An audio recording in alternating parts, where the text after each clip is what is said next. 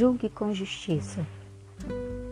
Como crentes, fomos chamados a refletir o caráter de Deus. Paulo escreveu: Meus filhos, por quem de novo estou sofrendo dores de parto, até que Cristo seja formado em vocês.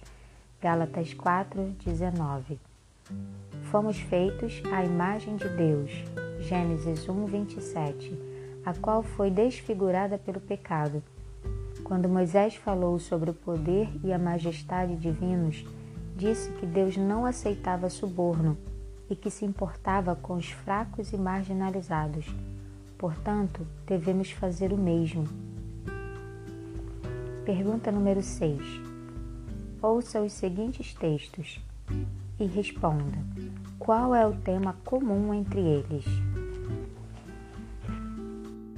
Deuteronômio 1,16 Nesse mesmo tempo, ordenei aos juízes, dizendo: Deem atenção às questões que surgem entre os seus irmãos e julguem com justiça entre um homem e seu irmão ou o estrangeiro que está com ele.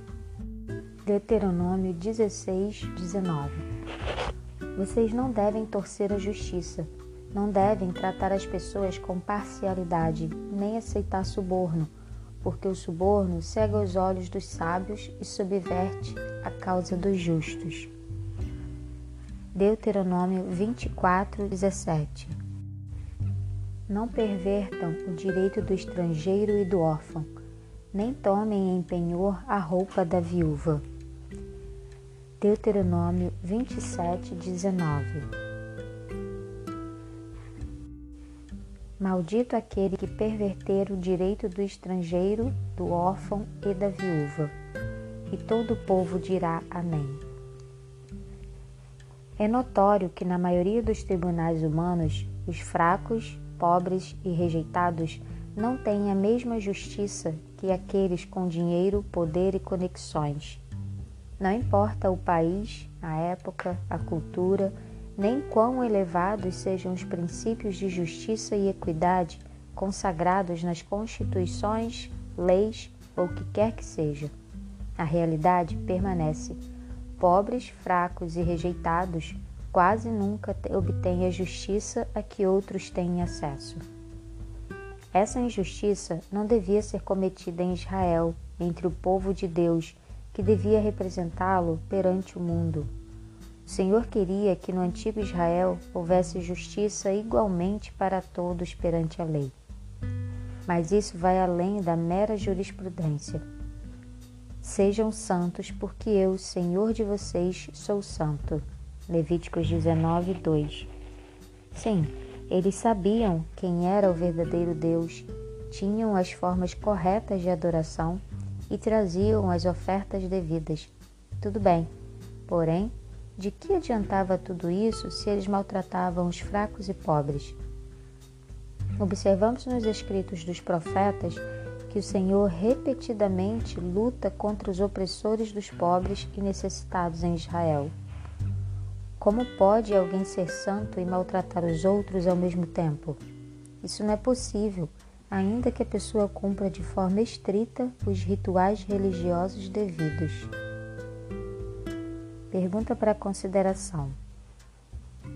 Ouça esses versículos seguintes e pense de que o Senhor advertiu o antigo Israel e o que essas palavras significam para nós. Amós 2, 6 Assim diz o Senhor: por três transgressões de Israel, sim, por causa de quatro, não suspenderei o castigo porque vendem o justo por dinheiro e condenam o necessitado por causa de um par de sandálias.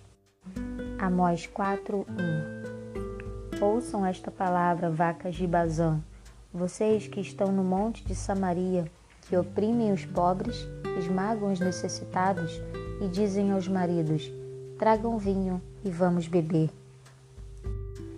Amós 5:11 Portanto, visto que pisam os pobres e deles exigem tributo de trigo, vocês não habitarão nas casas de pedra lavrada que construíram, nem beberão o vinho das belas videiras que plantaram.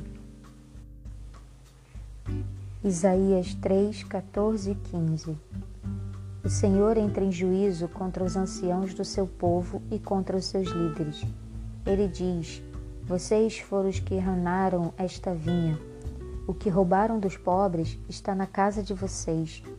Com que direito vocês esmagam o meu povo e moem a face dos pobres? Isaías 10, 1 Ai dos que decretam leis injustas, dos que escrevem decretos opressivos.